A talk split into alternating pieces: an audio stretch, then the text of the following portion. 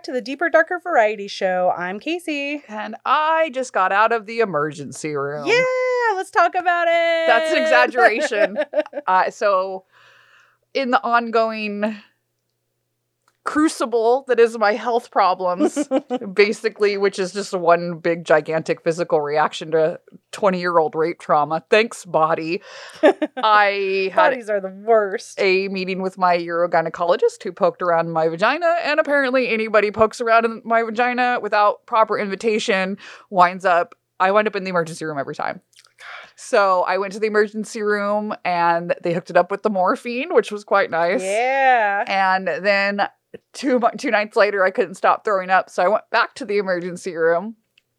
Hence why this is leading into the reason why it's not my topic today. It's Casey's, which You guys get to listen to me mine. flap my lips again. I had a really good thing that I won't wind up doing now because by the time we're back on, it'll be post election. But I was going to cover Andrew Johnson, who, like, real quick, he was Abe Lincoln's vice president. And when Mhm. Lincoln was assassinated, he became president, obviously. And we never really hear about him. And the reason why is because he was a total racist piece of shit who wanted to keep. I mean, hey, we can still talk about him. We, we, we, we fought this whole war to, like, you know, end slavery and shit. And he and was this racist son of a bitch is in office. he was not about it and he was uh riling up his supporters wanting to get their help to keep black people down Mhm. inciting militias you know all this sort of thing and Sound familiar?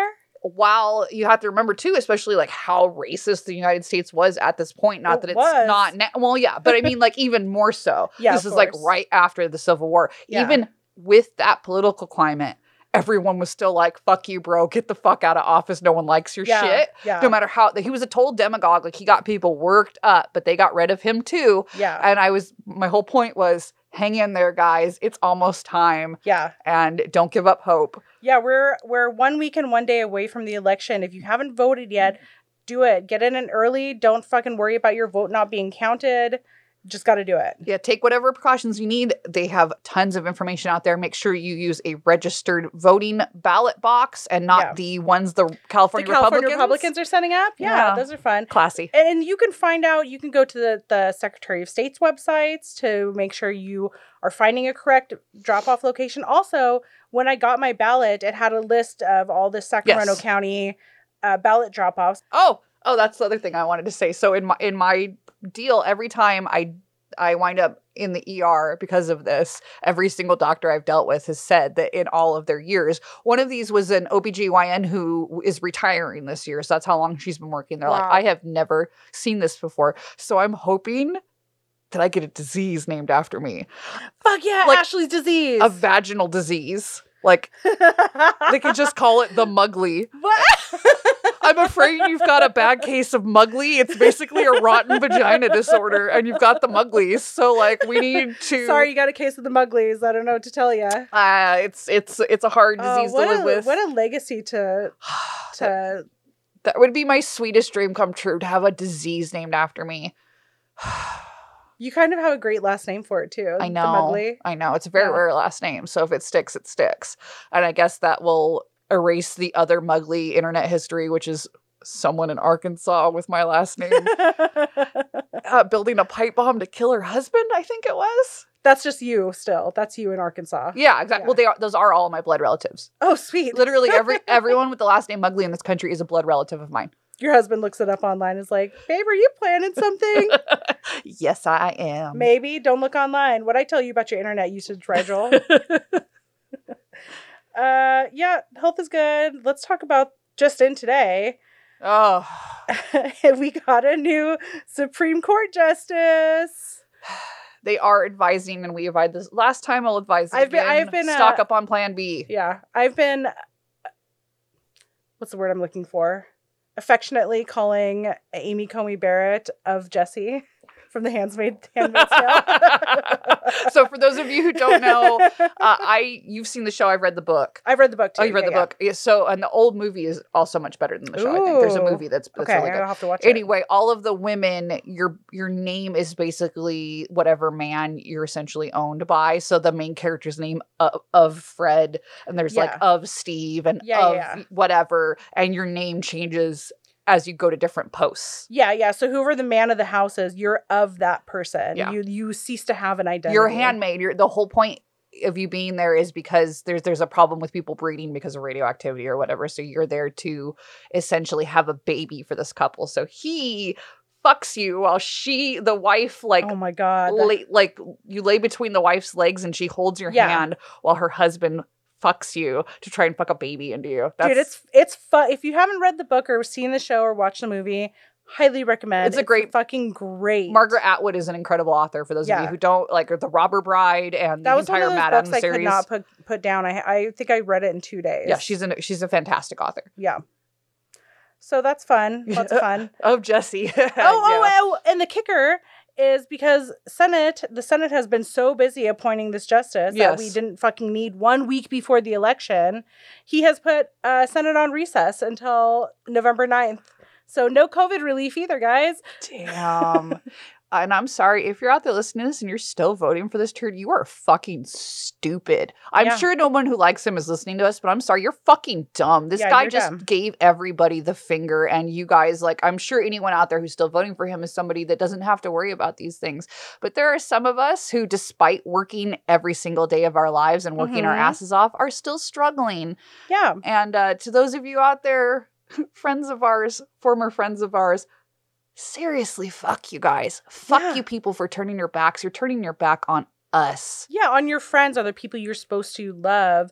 Like you, you can't say that you support black people or gay people or women Or me. or or, or people struggling. Old you, people, you- Social Security yeah. guys, hi. you can't say you support those people and then go and vote for Donald Trump. What the fuck? My mom has worked every day of her life, including working two to three jobs sometimes. But because of circumstances and also my mother's mental illness, my mother does not have a retirement. And she's going to have to work and work and work. for the and rest of her life. The only hope that she has is Social Security.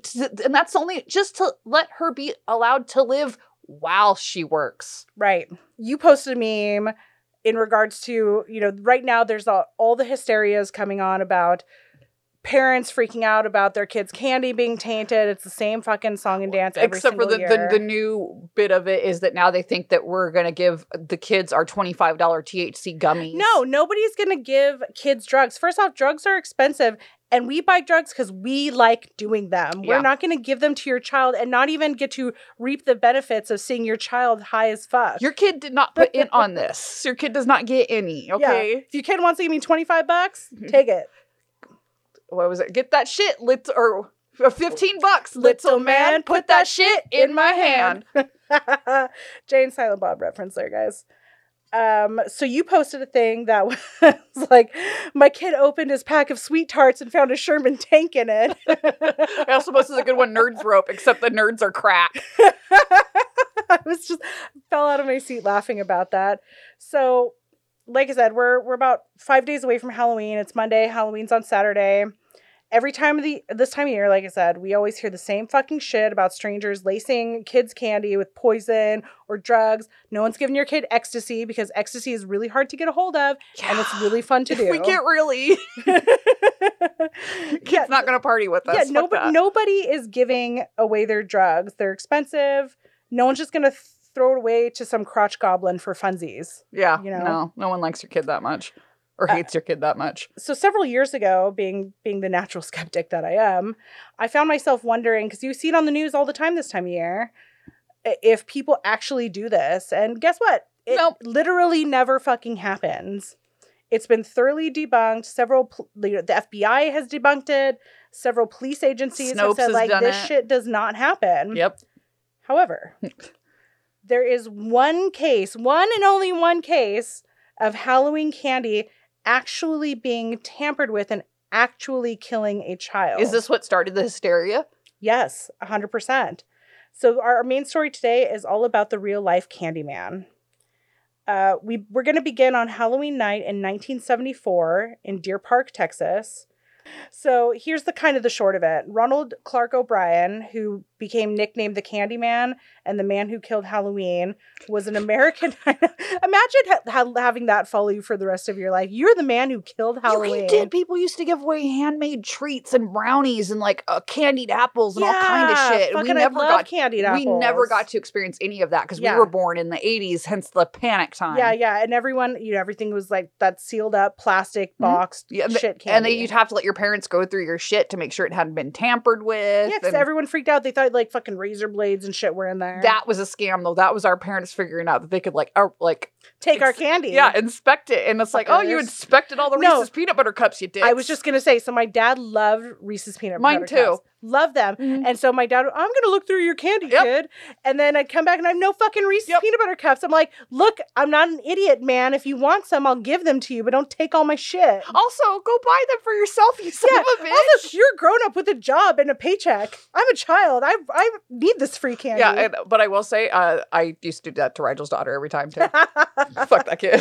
yeah, whatever. You're a stepmom though. You could do that shit. That's true.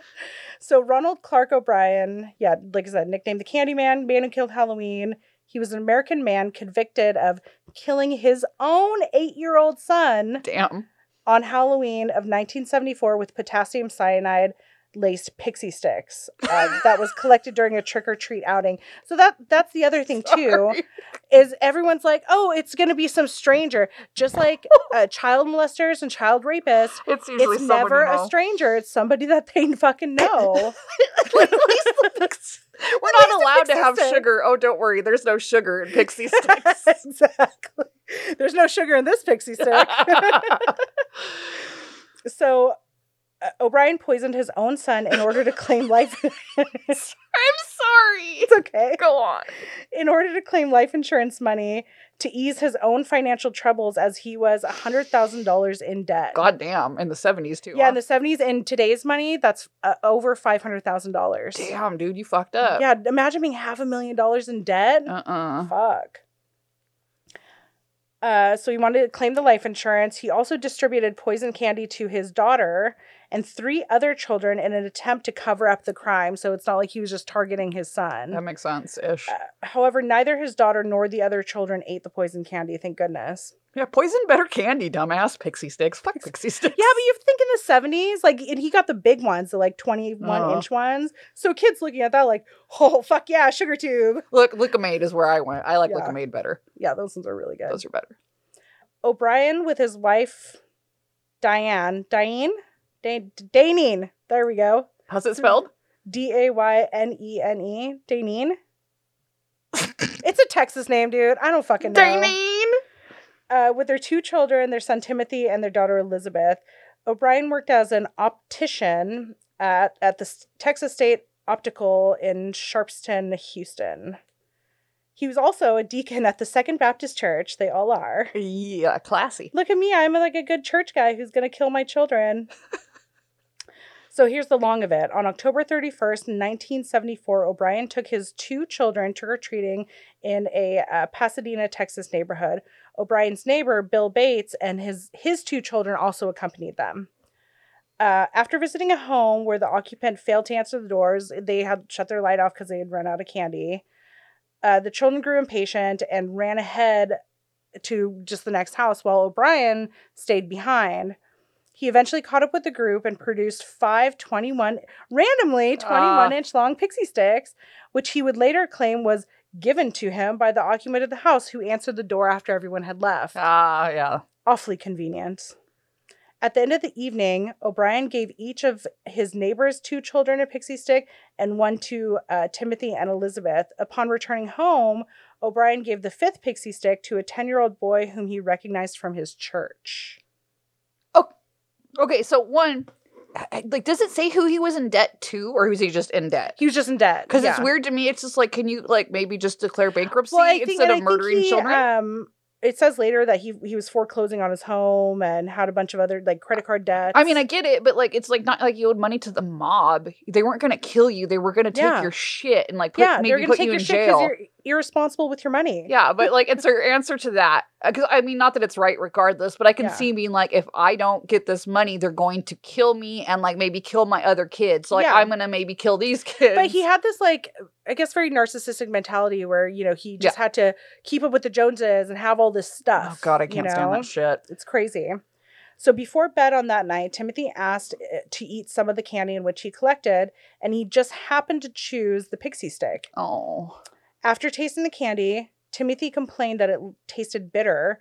So then O'Brien gave him his son uh, some Kool Aid to wash away the taste because he loaded the top two inches of the pixie stick with cyanide. Wow. That's why it tasted bitter.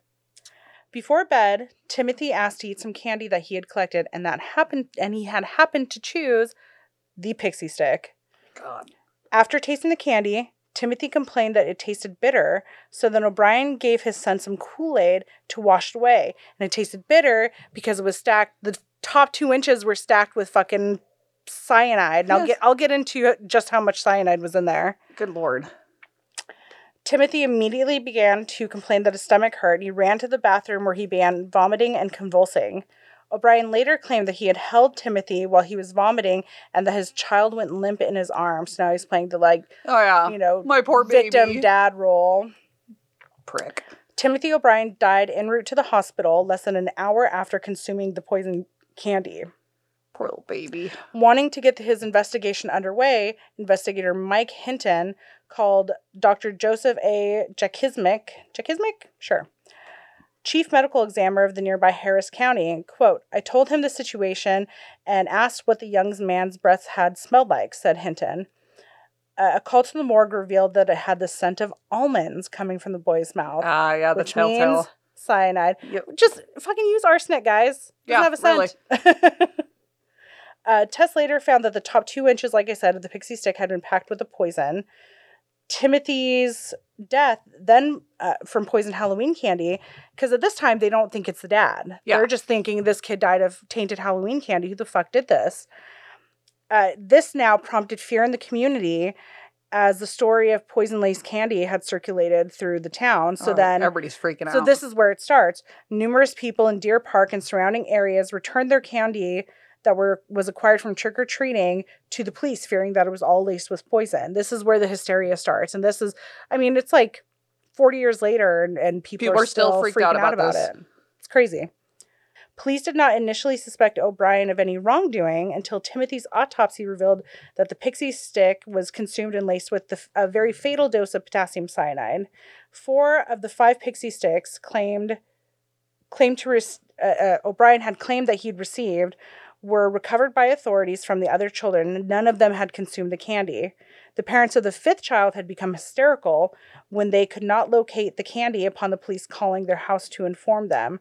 Luckily, just in time, the parents rushed upstairs to find their son asleep, holding the unconsumed poison candy. oh dear God. The boy had been unable to open the staples Oh dear God. that sealed the wrapper shut. This fool just stapled it shut. Could you? Oh my God! Their parents had to have been so relieved. Dear Lord, can you ima- imagine growing up your whole life being like, I was saved by a staple Yeah, because I couldn't open a staple. yeah. Because I'm a child and I have child hands. Mhm.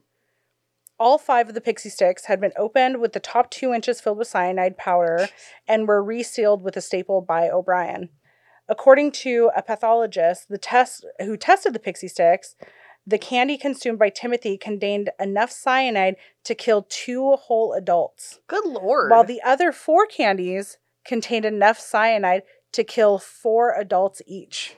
wow. And these are little babies, these are little children. Well, I mean, if you're gonna do it, you better do it right, I guess. Well, I mean, he's not a fucking chemist. He Yeah. doesn't know. He, you know, he's just like, fuck it, might as well pour it all in there. Who cares? Can't put too much in. Yeah. Uh, especially when you're trying to kill your own child. Yeah. O'Brien initially told the police that he could not remember the house in which he got the pixie sticks from. Police became suspicious of his excuses because O'Brien and his neighbor had only taken their children to homes on one or two streets because it, it started raining, so they all went home. So it, it's not like there were a lot of homes for them to choose from where he could pin it They on could really narrow it down. Mm-hmm. Their suspicions increased after hearing that none of the homes they visited had given out pixie sticks. So Ah. cops went to each and every home, and the, they were like, "We weren't handing this shit out." After walking in the neighborhood with the police three times, O'Brien finally led them to the home that the group had visited. The remember the one with the lights off and the Yes. occupant hadn't opened the door. O'Brien claimed that they revisited that home before catching up with the group. So he told them the story. I, I got it from this house. I got these pixie sticks and then caught up with the group. He said that the owner did not turn the lights on, but cracked the door open and handed him the pixie sticks. He claimed to have only seen the man's arm, which he described as, quote, hairy.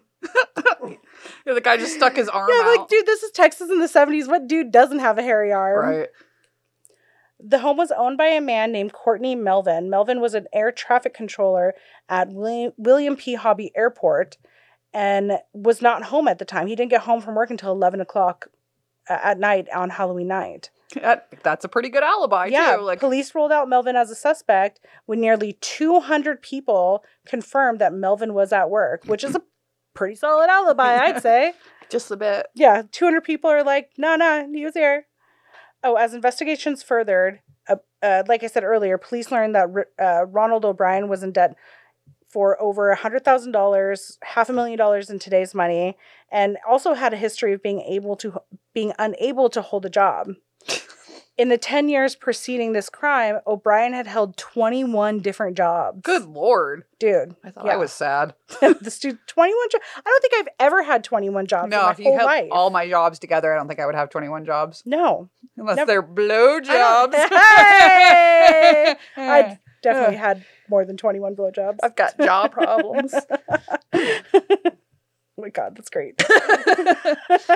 at the time of his arrest, he was suspected on theft at his job at the Texas State Optical and was already close to being fired again. His car was about to be repossessed. He had defaulted on several bank loans, and the family home was foreclosed on. So, this guy, all in all, is a real gem. yeah, thanks a lot, dude. But you gotta wonder what his wife is thinking. Like, what the fuck? She's probably this is probably a long suffering. I can't remember who I was talking to this shit about, but somebody else had like a dad that was like this, and like uh, Mhm. I have a, fr- a good friend of mine from uh, my hometown, and his dad's like that too. And his God, his blessed, his wonderful, sweet, meek, religious mother who works Aw. her ass off and uh, works and Just works, like makes works, excuses works. for this dude. He just she just won't. I mean, she's religious, so it's it's a So very she won't ever divorce him. no, God, no. And Oh, and man. you know they've got uh this guy just he just won't work, and when he will work, you know he like not enough, you know. And she's like busting. They had I think they had like a bunch of kids themselves, so Yeah. you know it's just one of those things where like you just you get caught in this shit, and especially in the seventies. I mean, God, this is probably before you could leave your spouse uh, without a reason. Probably. Before you could just divorce because it's not working. Yeah, yeah, yeah. This is probably before that, especially in Texas. yeah, yeah, and we have to think like this is Texas in the seventies. Yeah. divorce is probably very unheard very of. uncom- uncommon and she's this woman's probably stuck with this turd who's just like drag or I mean, she might be a turd too who knows i shouldn't just assume but yeah, all, all in all, everything I read, it sounds like she was pretty a normal person normal person, innocent. Like, but I guess her her she'd be guilty of being just totally oblivious and obtuse. yeah but i mean that that's also a a coincider of abuse i mean like when shit's Mhm. going on and you have you literally have no control over it and this guy no matter what you do is spending your money and fucking up your life and whatever at some point like for your own sanity you just got to kind of turn your back on it and roll with it because either, Yeah, otherwise you're gonna you go can't get out. Yeah, So unless there's a way out you're gonna you got to roll with it Yeah. So here's the nail in, in Ronald O'Brien's coffin, as they say. Police discovered that O'Brien had taken out life insurance policies on his two children in the months preceding Timothy's death. In January of 1974, he had taken out a $10,000, equivalent to uh, $51,000 in today's money, life insurance policies on both of his children.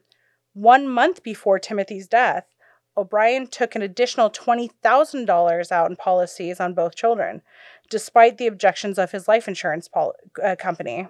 Now now all that together still wouldn't have covered his debts would it In the days preceding Timothy's death, O'Brien had taken out yet another $20,000 God. policy on each child Be a little more obvious, bro. Yeah, all the various. It, it basically came up to approximately sixty thousand dollars. Still not enough to In pay life off his debt. Not enough, but to uh, whittle it down. Yeah, make a huge chunk. And uh, also, let me point out too, as much as this man is a piece of shit and he is a complete piece of shit, I will say it's a nice, refreshing change from "I killed my wife" Yeah. to it's usually the wife that oh yeah. winds up Which I was actually kind of shocked that he didn't try to kill his yeah, wife. Yeah, too. that he didn't even take out anything on her. Yeah. Like I, I assume if you're gonna do this, maybe like do it like, hey, my wife ate some of the Halloween candy too. Like, Yeah, she loves her sugar.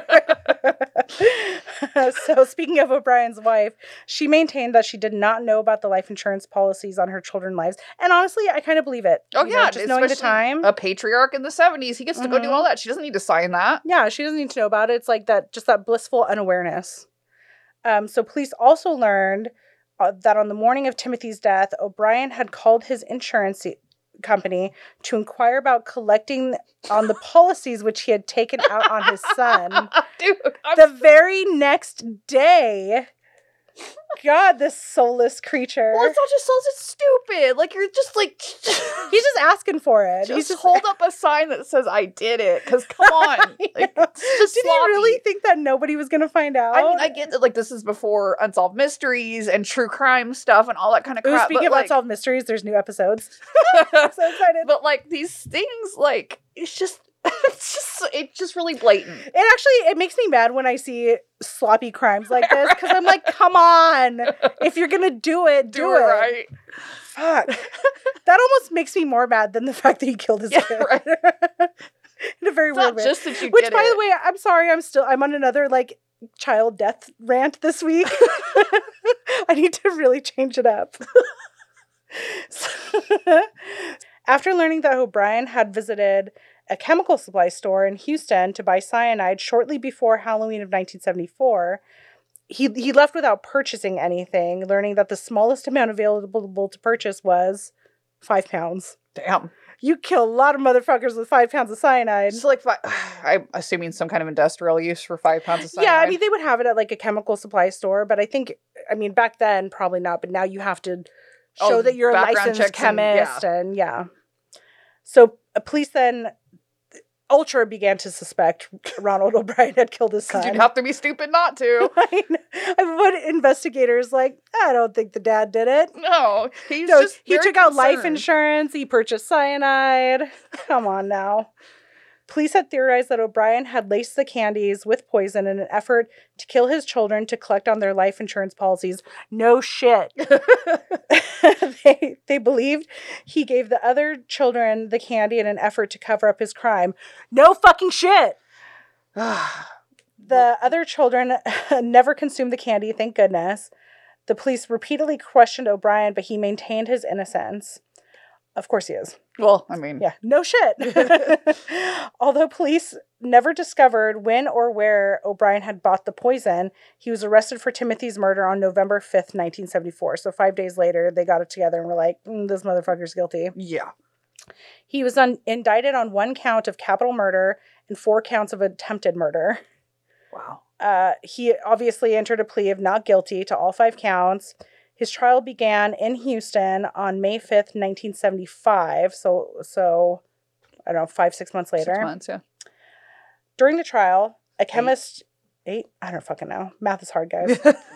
During the trial, a chemist who was acquainted with O'Brien testified that in the summer of 1973, O'Brien had contacting him had contacted him asking about cyanide and how much would be fatal.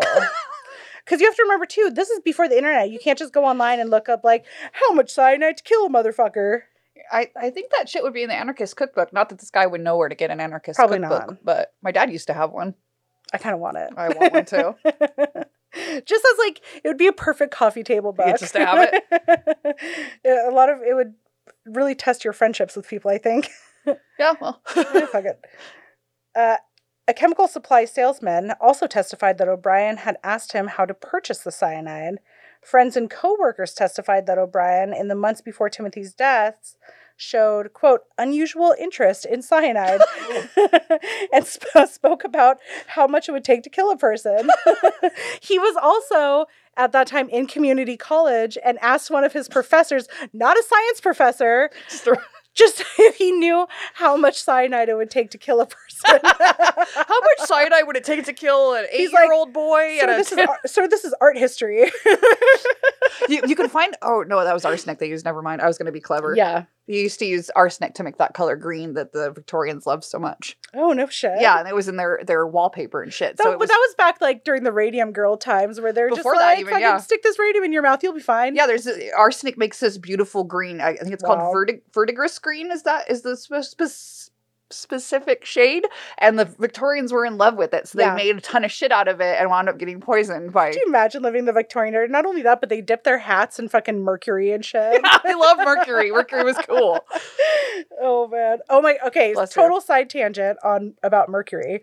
But um when I was in elementary school, I had this friend and his parents were both uh PhD chemists. So Yeah. they had like a whole lab and stuff in there.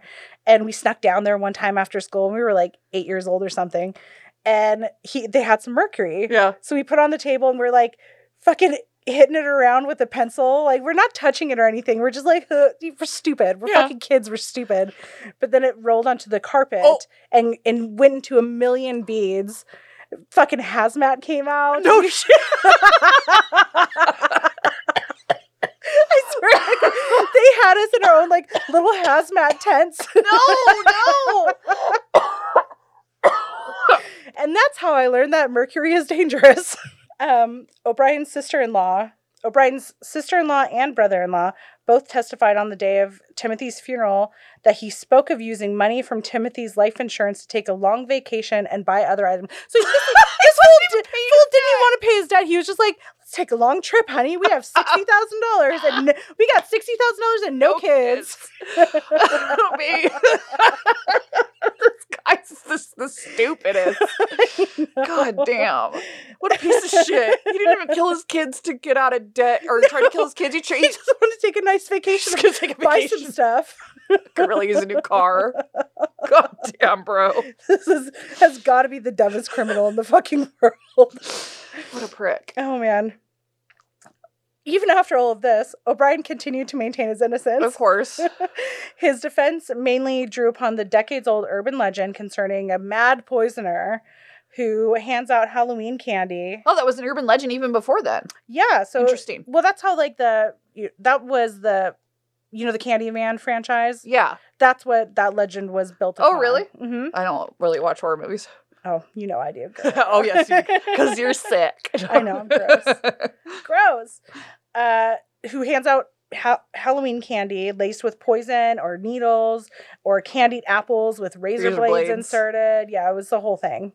Before and after the Deer Park poisoning, rumors of dodgy sweets being handed out have always surfaced around Halloween time. But but whether the fear is that the candies contained broken glass and razor blades or that they were actually ecstasy pills, which again doesn't happen because anyone who's buying ecstasy is taking it to th- themselves. Yup. There's not much evidence, uh, there's actually little to no evidence to suggest that parents actually have anything to worry about. Um, in 2000, there was a man in Minneapolis who was charged with putting needles in Snickers bars that he had handed out to trick or treaters. But only one victim, uh, he he only claimed one victim, and even barely. It's a teenager who bit into it and felt like a slight prick from the Ugh. hidden sharp object. Was Uh, there was it just a needle? yeah, it was just a needle. Okay. Yeah, weird. Weirdo. I know. Strange. So, but that's like really been the only one. Since Timothy O'Brien's death, there hasn't been a single case where a child has actually died after consuming contaminated Halloween treats. But we will one. support all you parents out there that keep telling your kids this bullshit just so you can steal their, their candy. Yeah, look, your secret's safe with us. Yeah, we won't. sure. I mean, I We guess won't- if you just let your kid listen to this. Yeah. then you're you're probably already a bad parent. And also, your little scheme to kill them for the insurance money isn't going to go over well. You hear me, kids? Revolt. Could you imagine like some parents listening to this episode and the kids are in the back seat and the kids are like, "What the fuck?" That shit tasted weird, you liar. Yes. So these stories have always persisted, again, despite the fact that there's been no documented instances of this happening. The case and subsequent trial gained national attention, and the press, like I said, dubbed O'Brien the Candyman and the man who ruined Halloween or killed Halloween. You really On did, you fucker. June 3rd, 1975, A jury took only 46 minutes to find this motherfucker guilty. I'm surprised Uh, it took them that long. They probably like had a nap. They probably were like, well, let's take our lunch right now, too. Yeah. But we all know he's guilty, right? This is the last lunch on the county, so let's just like do this. exactly. So he was uh, found guilty of one capital murder charge and all four counts of attempted murder. How long they put him away for? Uh, I'm getting there. Oh, excuse me. Sorry. Hold your horse. God. Shortly after he was convicted, his wife filed for divorce. Good lady. Finally. she later remarried to her new husband, and her new husband ended up adopting her daughter Elizabeth. So Oh, Elizabeth had no affiliation with this fucking monster. I hope you had a lovely life, Elizabeth, yeah, we yeah, I hope she and the mom too. yeah, I hope they ended up hope this dude was great and Yeah, did- wasn't everything you needed. fucking twat waffle. uh, Ronald Clark O'Brien, uh, his appeal avenues were all explored and turned down every single time for nearly a decade after his guilty verdict. So it wasn't until March 31st, 1984, when all routes to survival had been exhausted and he was finally put to death for his crime. Wow. So by this point, the U.S. Supreme Court had ruled that the electric chair was cruel and unusual punishment, so his life was ended with lethal injection.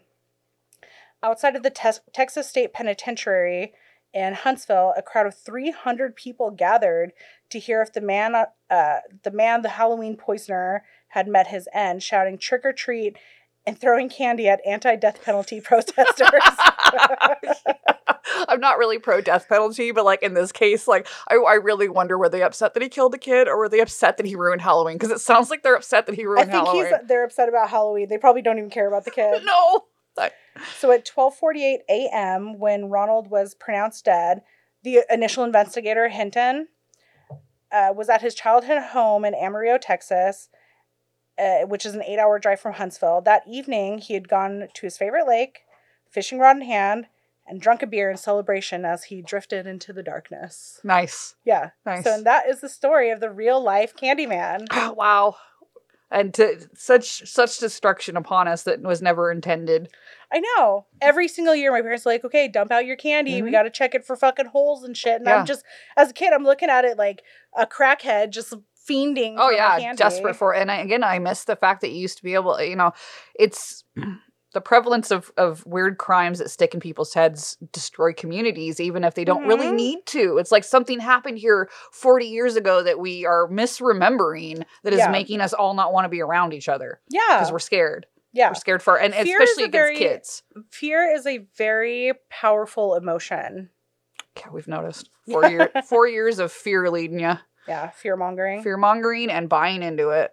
So we don't have a side story for me because again I was in the hospital. I just wanted to share a little bit of Halloween for you guys. So Yeah. happy Halloween, Happy Halloween. Have some fun as much as you can. you blessed know. Samhain. Uh, buenos dias.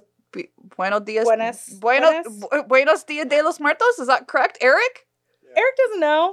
Eric doesn't know. Eric doesn't fucking know. He's like Mexican, but not.